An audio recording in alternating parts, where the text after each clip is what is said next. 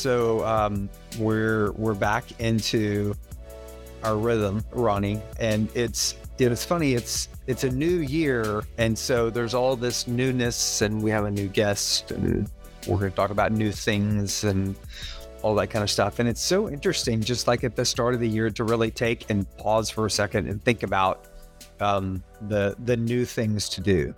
Um, I don't know how much time do you spend thinking about that as you go into a new year? I used to spend a lot more time. I would actually set a resolution and try and stick to it, but then you know, like everyone, mid February rolls around and that resolution kind of went out of out the window. So I have stopped trying to do that. Uh, so I do kind of think of like, you know, what's what's some new things I could focus on this year, both in work or in personal life. Uh, but no hard resolutions. What about you? Yeah, I'm, I'm not a resolution guy. I'm a word guy. Uh, I like to think about words that to focus on as I get into a new year, and uh, and that that actually shaped the uh, the 2023 blog that that uh, we put up that I helped put together. So yeah, it's interesting. So we'll, we'll have to chat with our our guest uh, about about his take. So welcome to Group Thinkers. Uh, I'm your host Justin McCord. With me, as always, is Ronnie Richard, and um, we're excited about the newness of today and the conversation that we're going to have. So. Um, Group Thinkers, the podcast from RKD Group. On each episode, we have someone from the nonprofit space who can bring uh, a unique perspective, help shine a light on something in a different way so that we're constantly challenging ourselves and being curious about how we connect uh, people and nonprofits. And so as we get into this year, this is really a new season for for us on Group Thinkers, where our focus is on leadership and our goal for you, our listening audience, is for you to hear from people and to learn from their experiences and uh, and understand how they think about leadership. As we look into the market, there is still clouds of uncertainty. And so we believe that doing the work for yourself on being a better leader is a, a, a great way to help walk through that uncertainty. So, with that preamble, uh, I want to welcome our guest, the new CEO of RKD Group, Mr. Chris Pritcher. Thanks, Justin. Thanks, Ronnie. Appreciate the opportunity to join you guys today. Chris, what uh, what what's your take on like resolutions and New Year and words and what? How do you approach that? Uh, yeah, I, I'm I'm kind of somewhere in between you guys. I, I'm a little bit of a resolution person, but I'm also very cognizant of the fact that it can't be uh, I didn't work out at all last year. and Now I'm working out six hours a day every day, right? So uh, we've also uh, started doing a little bit of it with our kids, right? Because we wanted to get them thinking about self improvement and those types of things. They're relatively young, and so you know some of those things are are, are kind of funny as resolutions. I should probably keep them for the future. Uh, but but I do have a little bit of that. But I think it's I, I'm somewhere in between, Justin, where it's a little bit more high level or general, right? So, for example, as a family, we came up with a resolution that said we want to have be more efficient. We want to have like less material stuff. Like we just we've gotten overwhelmed with it, right? And it's not like a specific target as much as it is. We want to like you know be less impactful uh, and less consumer oriented and just getting a like with young kids, you end up getting a lot of stuff that goes to a landfill real fast, and so we just wanted to do that less. But that's kind of a little more generalized than it is like something really specific, like I'm going to exercise more. Right, right. No, but it's, it's I think it's good. I mean, like it's funny that uh, many times we wait until you know January to to do those things uh, versus yeah, the constant work of reflection and, and application. So, um, so uh, on uh, on a normal episode, we kind of walk through and we start by, uh, you know, talking with our guests about someone's path. And and honestly, Chris, today is all about your path and uh, and and your path to um, your new role as CEO of RKD Group, but um, really just the the things that you've learned along the way and how those things shape who you are coming into this role. And uh, and so you know, I, I want you to I want you to go back and start at the beginning. And uh, and I know that you are a uh, a military kid. And so I, I want you to share a little bit of of that aspect of your upbringing and maybe some of the things that even shaped you from that time. Yeah, that's a good question. Uh, there's a couple things that I think go along with being a military kid, at least that went along with me being a really t- military kid. There's one aspect that's really around just the way your life works. And then there's the other aspect around the people that you see as role models and the people that you get to engage with every day. So the the the first one around the way your life works is most military kids uh, move around a lot, right? You don't have the opportunity to. Some do, right? But you don't have the opportunity to spend your formative years in one environment and one location. Uh, I think before I turned 18, I lived in 10 or 11 different places, um, depending upon, um, and uh, and went through a couple strings where I moved every year for four or five years in a row. And so I think one of the things that teaches you as a kid is to, well, I took two things away from it. First is you had to learn to be able to engage with new people, new groups, new social dynamics really quickly, right? Or you were, if you are uh, not good at that, you kind of go into your own shell. But for myself, I, I, was a little more outgoing. I was a little more able to kind of learn from that. I was a big nerd, but at least I was able to learn from uh, how to engage and, and how to do that. And then I also think it allows you to honestly feel like you can refresh yourself and improve, right? I think sometimes if you grow up in the same place for 18 years, you develop your role and personality and reputation in like kindergarten, right? And you were the like crack up kid in kindergarten, so you're expected to be funny forever, or you were the studious kid in kindergarten and you're expected to be studious your whole life. And so in some ways, it also allows you to say, you can constantly improve because nobody knows you when you're walking in the door here, right? And so be your be yourself, but also I remember at a pretty young age reflecting and saying, kind of, is there anything I want to do differently? So that was one piece. So it allows me as an adult and as a leader to feel pretty comfortable in most rooms, right? Uh, feel pretty comfortable in getting used to understanding the uh, culture in the room and the sort of reacting on uh, to that as well, and to be really observant of other other people because you had to learn that quickly at a young age. The second piece, I think, is the idea of most of the adults that you're engaging with, in particular when you live, say, on a base, right? Um, which I did a few times.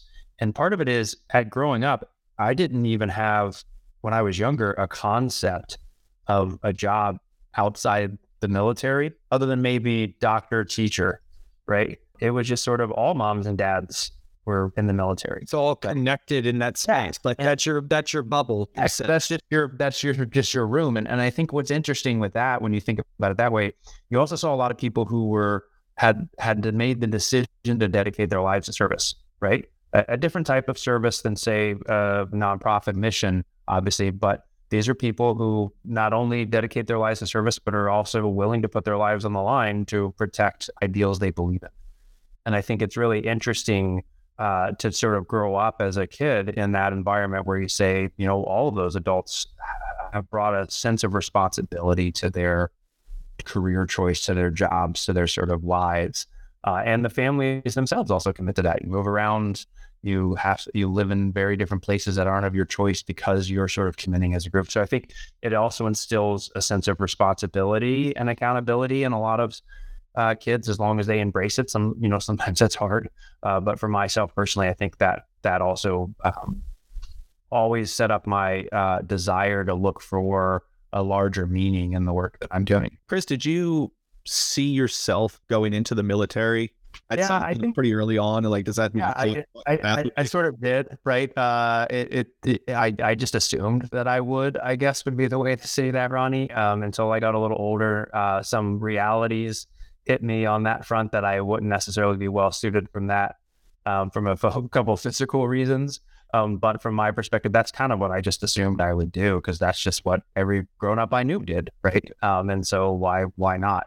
it took until really probably high school that I started thinking beyond the idea of that and and sort of beyond the idea of that's the obvious career path of every grown up you run into. So so then you end up uh, heading to UVA, and uh, and so uh, from UVA, uh, into the commercial marketing space, um, really with Capital One. Uh, yep. What what drew you to uh, to Capital One as you were coming out of school? What were you thinking about? What were you interested in? Uh, yeah, so it, it's interesting. I'd love to tell you a story that I grew up as a little boy wanting to be in marketing and uh, thinking about how I would drive marketing and analytics. Uh, the real answer to that story is I was a system engineering major at UVA. About two or three years into being in the engineering school, I realized I did not want to be an engineer. Um, but the system engineering really was training people to be consultants uh, is the way to think about it. They they did a lot of work on that, or to work like I did my uh, practicum at Lockheed Martin, those kinds of places. Uh, I would have been happy to go into that as a senior in college. Uh, I also, but I graduated at a time that was an economic bubble, and then uh, all of those consultant jobs went away. And so I essentially started having to look around and say, well, what else would I like to do? And the skills that you had that I developed there, or at least I think I developed there, was the idea of sort of like analytic problem solving. And, and Capital One, uh, along with others, was is and was extremely great at that. Right? They they especially at the time really unlocked the credit card industry by saying we are going to be better at better at predicting people's financial behavior than the FICO score is, than the general market is. Um, I would again I was attracted to that. To be honest, I was attracted to the fact that uh, they gave a college kid a signing bonus and that it was the closest job that I got to my now wife, who was going, who was my girlfriend at the time and having st- and getting her five year master's. So I would like to say that I had this really strategic approach to it. The reality is, they I I was no longer broke because they were willing to give me money while I was a senior in high school, and my wife was going to be about 50 minutes away instead of three hours away, which was the next closest job. So, so I think those were really the primary decision factors. And then it sounded like a pretty cool job, anyways. But, but honestly, I got hired there as analyst. I did not know I was going to be in the marketing group. I just knew that I was going to be an analyst, and that sounded pretty good. Ronnie, did you uh, did you get a signing bonus whenever you went into the uh, the newspaper? You might be shocked by this, but no, I didn't. Oh, yeah, yeah, that's weird. But it's fascinating because I also started in engineering in college, and about two years in, decided that wasn't for me either. I took the journalism path, but I was well, in no. I stuck it out, Ronnie, because I figured I'd already gotten through so many calculus classes that it wasn't worth like backtracking on that. I'm like, I made. See, I did backtrack. yeah, I like I made it through the slog. I might as well finish the climb of the hill.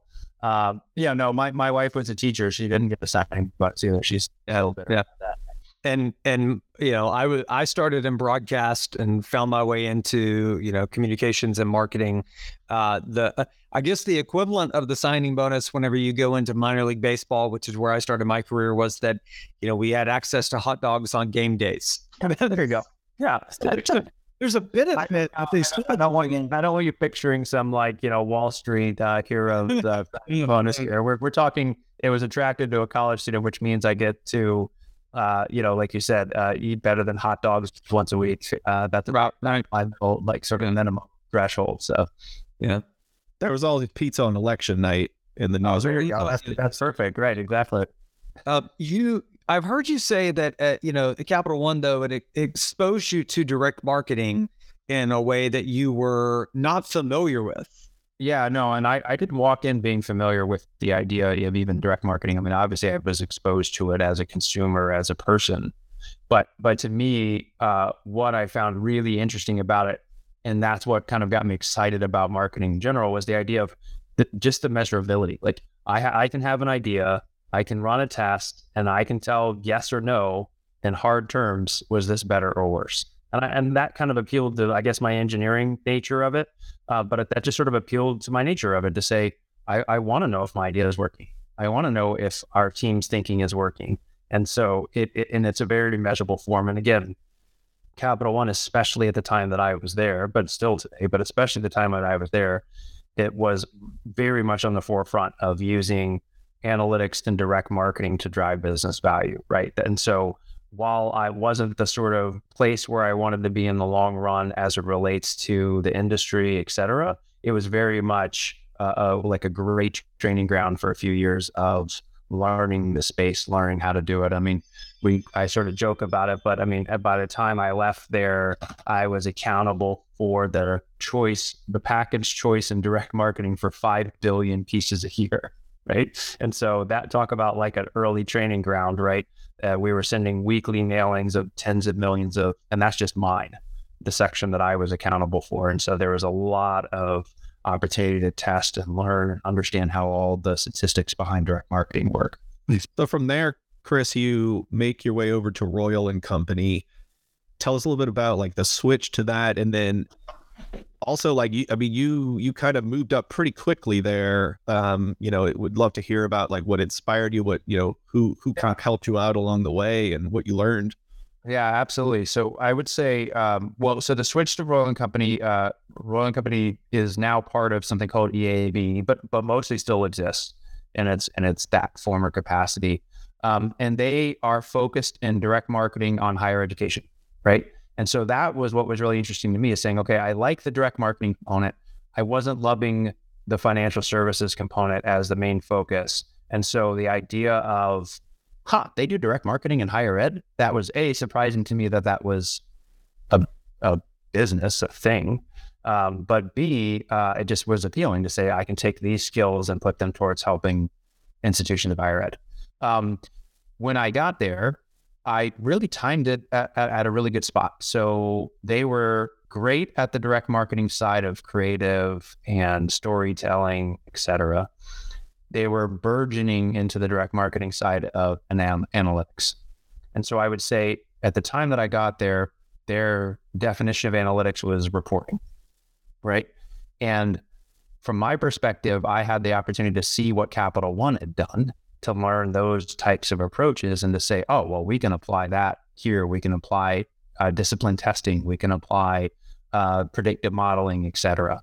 Um, also, for me, one of the pieces that really helped me out early in my career was they were in the need of someone who could do the analysis and explain it to clients and explain the insights to clients. And we had some really talented people there, some great people that I'm still in touch with there, but uh, that wasn't something they had been asked to do before, or that wasn't something that they saw as like as much of their skill set.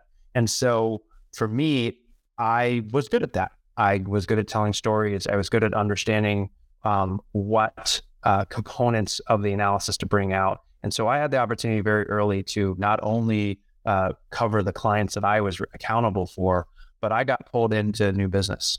And so I was flying around the country with Bill Royal, who was the uh, founder, president, CEO of the agency at a very early age in my career. And I was his analyst person on all new business pitches. And the way that he described it, I asked him one day, like, you've got me, your chief strategy, you got you, your chief strategy officer, head of new business, and me. And not only did they have lofty titles, there was about 30 year experience difference between me and any of them, uh, or 20 year experience difference between me and any of them. And I asked him one day, why do you bring me? And he said, you know, a lot of the clients just need to hear from me innovation and ideas and how we will care about them. But about a third of them need to see the proof. And I'm here, you are here to show them the proof. Not always. There'll be some days where you're just kind of sitting quietly in your suit and we don't need you. But there's other days where I uh, where they need your type of thinking. And and he was honest with himself and said, That's not that's not where I come from. Right. That's not how I think. Um, it was also really hard to do those new business pitches with Bill because he was the most intuitive communicator that I've ever been around. And I've been around a lot of great people who communicate in a room. He could tell within five or 10 minutes if the prospect, if the person he was talking to, if the client needed to see the numbers or needed to hear his story. And he would completely switch the meeting in the middle of the discussion. We had times where we built beautiful presentations, or we thought they were 50 pages, of great details, and we'd never open the laptop. We'd have other times where Bill, we think Bill's leading the meeting, and he would turn to me in five minutes and say, and Chris is going to take you through the rest of this. And you're like, okay. so you had to learn to like pivot off of that. And it wasn't because he was being, you know, wild or harsh. He just got a feel and he was really good at that feel. He started off in uh, the political arena. He was a chief of staff for Virginia governor. He, so he just had a really good feel for what people needed to hear from a communication style and, and really how they wanted to be engaged. And so I learned a lot from observing him. I'm not at his level, uh, but at that still to this day. But it was great to see and observe someone who was so good at understanding uh, and understanding how people needed to communicate. You also, in that time, as you you talk about your um, your ascent through the company and the growth of the company in general, uh, you became um, on the forefront of talking to the many different clients, right, in terms of their size and uh, and so you know, um, thinking about what you shared relative to growing up on a base and that walking into yeah. different environments and trying to make yourself immediately comfortable. I have to think that there's some application from that that led into walking into various boardrooms and dealing with people on the uh, the leadership teams of higher ed that started yeah. to connect together some of your experience uh, into yeah absolutely your career stop. I, I, agree, and and I think you know especially when you're talking about the types of organizations, we had a wide variety.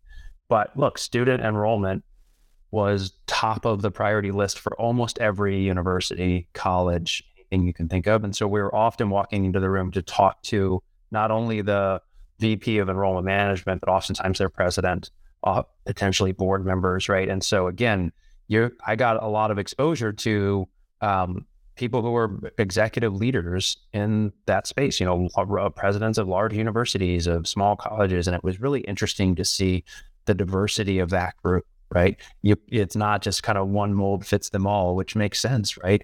And, and, and you could see their passion for the institution. And I think that's something that I took into it as well, is to say, I would get excited to do great work for them and to understand where they're coming from because each and we all went to different college universities. You say each individual college university has its own personality and its own kind of unique place in the world.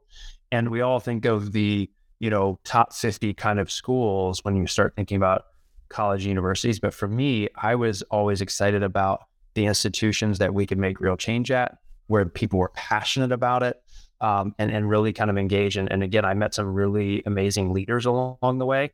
And every institution had its own culture. And so, like to your point, kind of figuring out what that was and being able to see how you could fit nicely into how they think and, and how they make decisions just helped me from my career perspective. Um, and, and, Ronnie, you also said too, some of the uh, looking at my uh, time there, sort of rapid ascent, I guess, but but also I would say I had a lot of different types of jobs there. So I started off in analytics, was able to do that, but uh, I had uh, I learned a great leadership lesson there where our uh, managing director brought me into the room and asked me. I was uh, head of analytics, essentially, we called it director of analytics. I was on our equivalent of the executive committee, but we had a team who needed a new leader. Uh, and technically, it would be a step down to take the job. Uh, now, I ended up adding it to my what I was doing. It wasn't just a or; it was a yes and which I guess I should have listened better. But it was, uh, you know, and I think a lot of times you're sometimes faced, and I've been faced multiple times in my career with choices to take lateral moves or even things that are slight steps down. And I've taken them. And I think people oftentimes think a little too linearly in their career progression. I've tried to think about it more in two questions in the sense of how can I best help the organization that I'm working with? And then two, what's an opportunity for me to learn something? Right? So I was in analytics. I was in tons and tons of client meetings, hundreds of client meetings, but I was not accountable for leadership of specific clients. I was in, out, consultant. Here's what you see. Here's what you got. I'll see you next year, right? And the opportunity to lead one of our client teams uh, was really the chance to say, okay, great, you can do that well, but here's 35 clients who you are accountable for their success day in and day out. And I thought that that would be really valuable to me if I was going to stay in this sort of agency, sort of partnership marketing kind of world. And uh, I decided to take it, even though it wasn't technically a, a, a step up. In fact, arguably it was a step backwards um, or an addition that was not sort of cumulative. And so that, I thought that was I would I didn't do it on purpose all that well. I was pretty young, uh, but I would go back and say that was a good decision. It's something I picked up on after reflecting just and to say I should do that again. I should be open to that again in order to gain skill sets versus just look at hierarchical steps up. That's a trend that certainly continued uh, as you left Royal and and went to Merkle. That um, essentially what I've heard you say is that you know it's a little bit this driving curiosity yeah, that seems interesting and seems like an area where I can bring value, even if it's not linear. And so, is that an accurate statement of your your yeah? I mean, I mean at, at Merkle's, I I I um I uh, remain the only person to ever transition from analytics to creative. Um, I went to Merkle. Uh, I went to Merkle, Justin, to, to sort of one of the challenges I, uh, I, I, that I felt like from my personal development perspective uh, by being at Royal for so long wasn't anything about Royal. They were very great. Uh, it was more. It was so focused on uh, higher ed that I was missing some of the uh, trends that we saw from other industries. And so Merkle is and was like a, a, a, thought leader in commercial marketing, right? I mean, very cutting edge, very data and analytics oriented, uh, and very digital oriented at the time, still is. And so I saw an opportunity there. I had I had friends there. I saw an opportunity there to say, let me go learn uh, this new space. Let me go see what commercial our leading commercial uh, folks are doing. And so I had the chance to go there and actually lead their nonprofit analytics group but then very quickly over time, I started to have the opportunity to engage with different types of clients. And so after the first couple years there, I had to make a decision where am I an analyst here and an analytics leader here, or am I a broader kind of marketing leader? And from my perspective, I had kind of made that decision earlier in my career that I'm not exclusively an analytics leader. So I made the decision. I mean, I had I was leading a team of I don't uh, 80ish people and I made the decision to move over to creative with zero direct reports. Right. Like I, so most people would say in an organization, that's a real bad idea um, yeah. to say I, I, lead, I lead this size and I have this much revenue accountability and I'm going to go start a new thing that's, that has zero.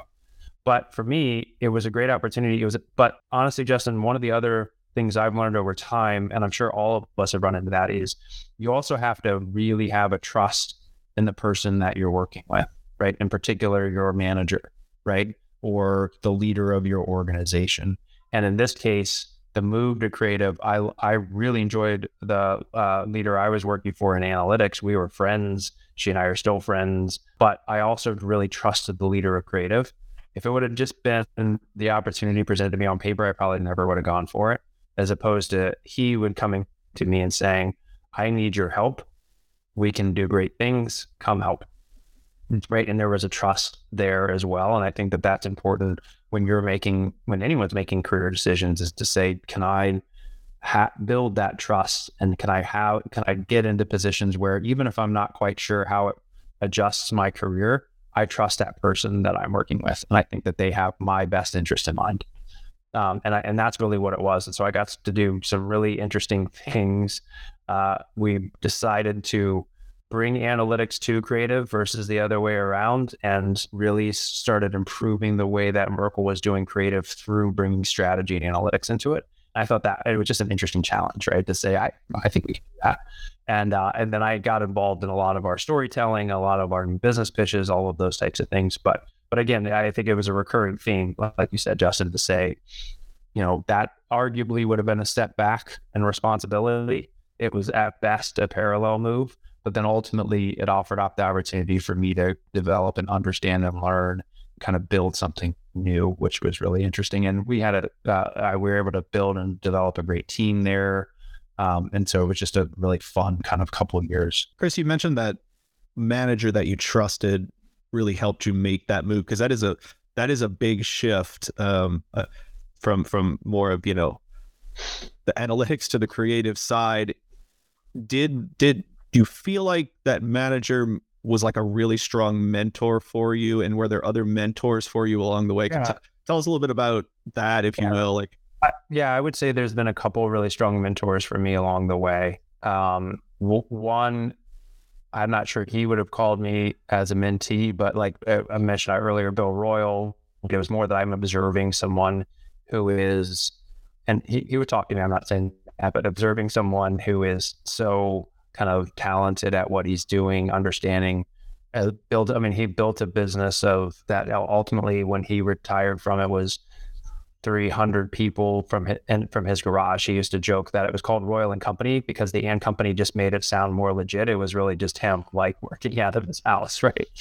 so, I mean, and there's stories where he had his car repossessed in the parking lot of the company, right? I mean, he was all in on this. And so it was really interesting work with someone like that. But then also there, I had another mentor. Uh, his name's Larry Kirk.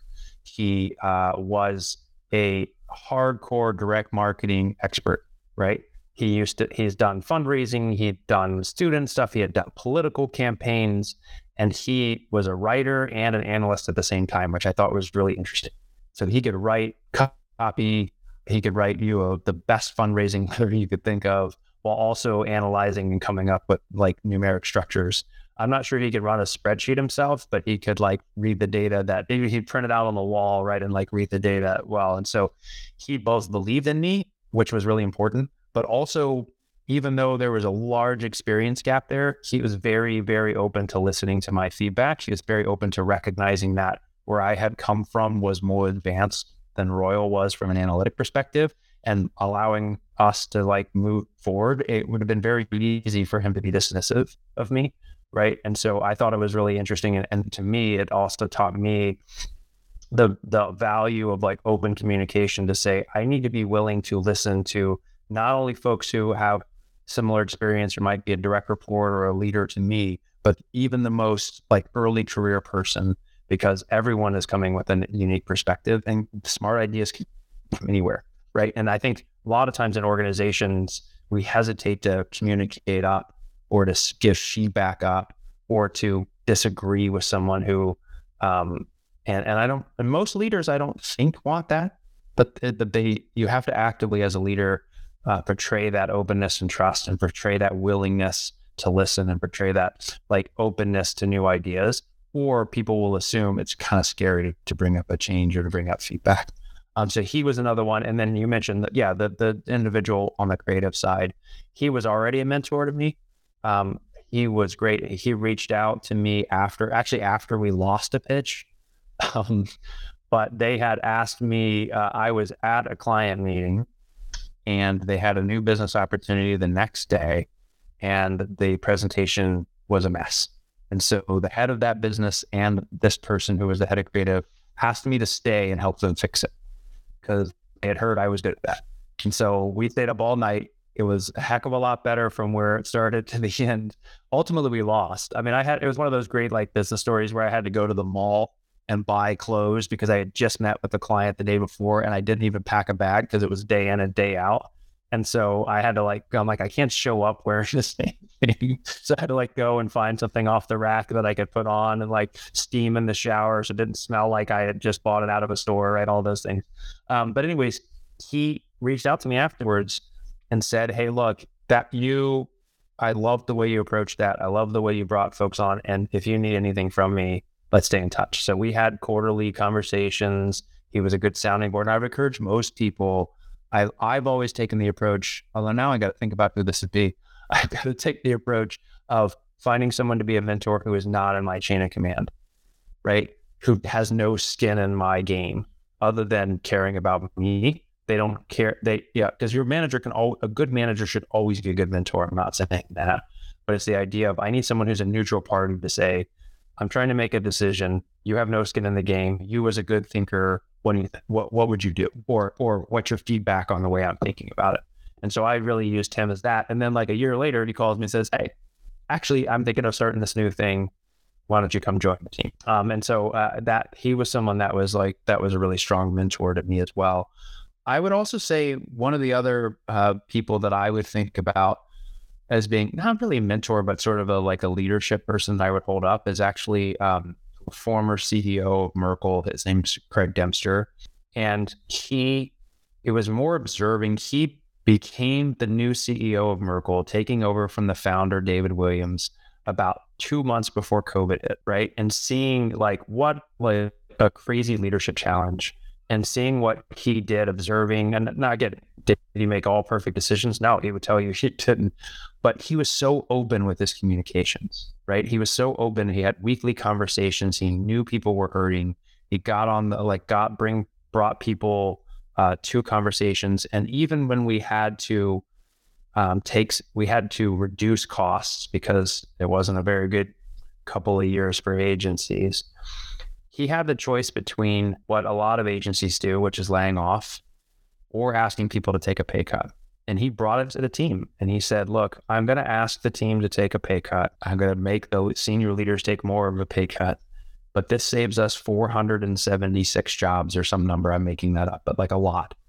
And so for me, we had some of the best retention we've ever had during a time where we asked people to take a pay cut and they had to work at home.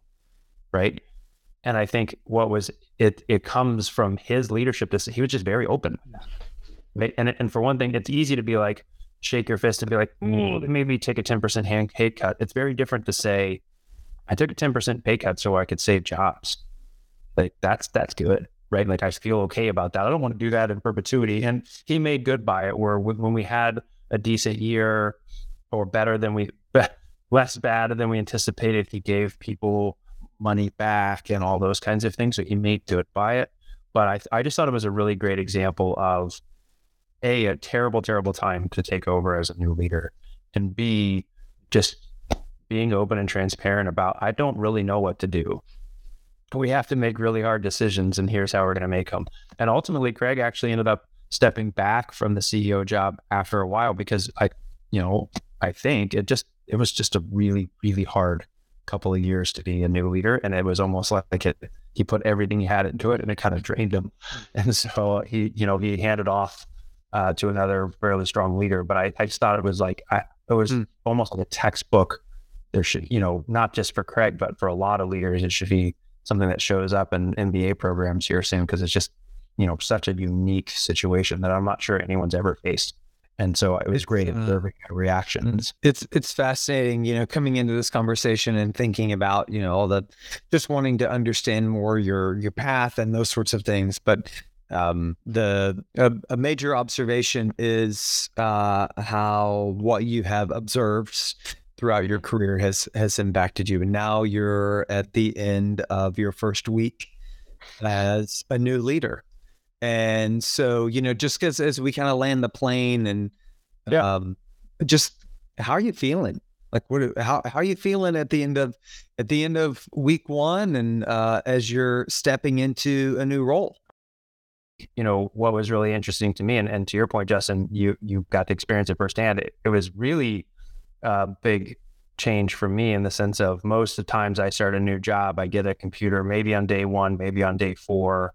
I go through a bunch of HR videos, learn how to log in, find where the you know um, you know all the folders are, and then my new job here, my first day is talking to 500 of our team members, talking to clients and being interviewed, all those things. I was like, wow, that's that's unique. Um, normally, nobody cares that I've started a new job.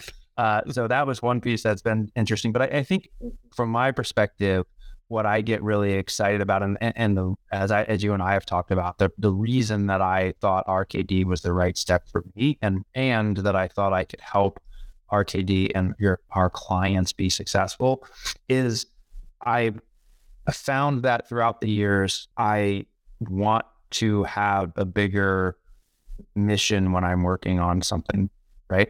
I can get excited about the problem solving aspect of any problem in any market.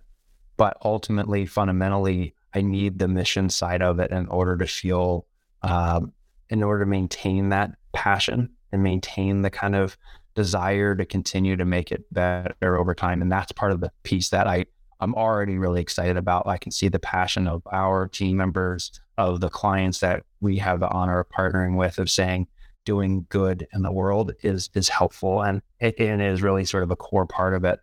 Where where I also get excited is the idea of I feel like my time at Merkle and seeing what some of the leading commercial entities in the world are doing on the cutting edge of data analytics, creative, digital media, identity management, all of these kinds of things, I get really excited about like bringing that to our nonprofits. Like, how do we take that and say, oh, here's how we can do this. Because I do think, and we've talked about this a little bit, Justin, I do think more than ever, especially with the COVID, especially with uh, uh, our sort of cultural awakening, especially with financials that are going on, the constituents that we're dealing with are rapidly, rapidly changing, and their expectations are are being influenced by these commercial entities. Right before COVID, you expected to walk through a grocery store and find things over time and look at prices, all that stuff. Now I expect to order my groceries while clicking around. I expect to drive to the parking lot for them to know when I pulled up, right? And and and if they're five minutes late, you're like, "Come on, what's going on?" And I, you lose the context of, I just ordered my groceries from my couch. so, I, I somebody else packed them up. I'm not saying everyone does that, but I mean, how much more do we do that than we used to? And I think you could see just the rising expectations. And I get excited about saying nonprofits to drive their mission to build the relationships they need to build with constituents are going to have to sort of meet and exceed those expectations because we don't get a pass that says, oh, they're a nonprofit. That's okay. We're just, we're used to it now. We have to recognize that even with our nonprofit organizations, people have the expectation of being able to make the donation, uh, sign up for the walk, uh, learn about the organization in real time on any device and have you understand who they are while they're doing it. And that's just really different. And it, and it's not just for the millennials or the, you know, Gen X or whatever it is. I mean, now when we're talking about most people who are getting into prime giving age spent decades working on laptops and have had an iPhone for 10 years. And, you know, we're not talking about our traditional vision of uh, the donors sort of writing checks uh, on their sort of uh, and on their desk and and those kinds of things. We're talking about donors who are digitally native and how do we meet their expectations. I'm not saying we go all digital. I'm just saying how do we meet their expectations when they have very different expectations than a donor did even five years ago or three years ago. And uh, and I think all nonprofit marketers, it's scary as well, right? It's intimidating, but all nonprofit fundraisers, all the folks that have committed are committed to mission should be excited to say this is going to be a really interesting time to be in fundraising, time to be in marketing over the next couple of years.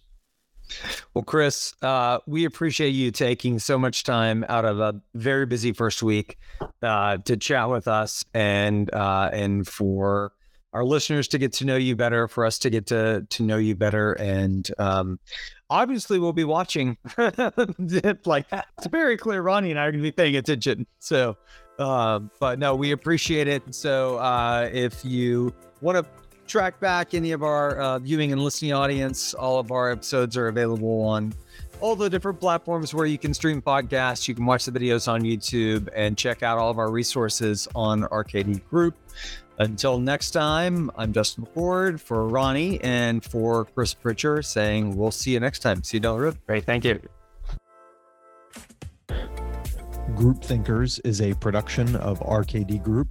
For more information, visit rkdgroup.com slash podcast. Special thanks to our production team, including the talented Ryan Mellinger for his work on mixing every episode. Also, a shout out to the content team that helps pull together research and guests, puts the marketing efforts behind Group Thinkers. Suzanne, Ronnie, and others for their work on this and every episode of Group Thinkers.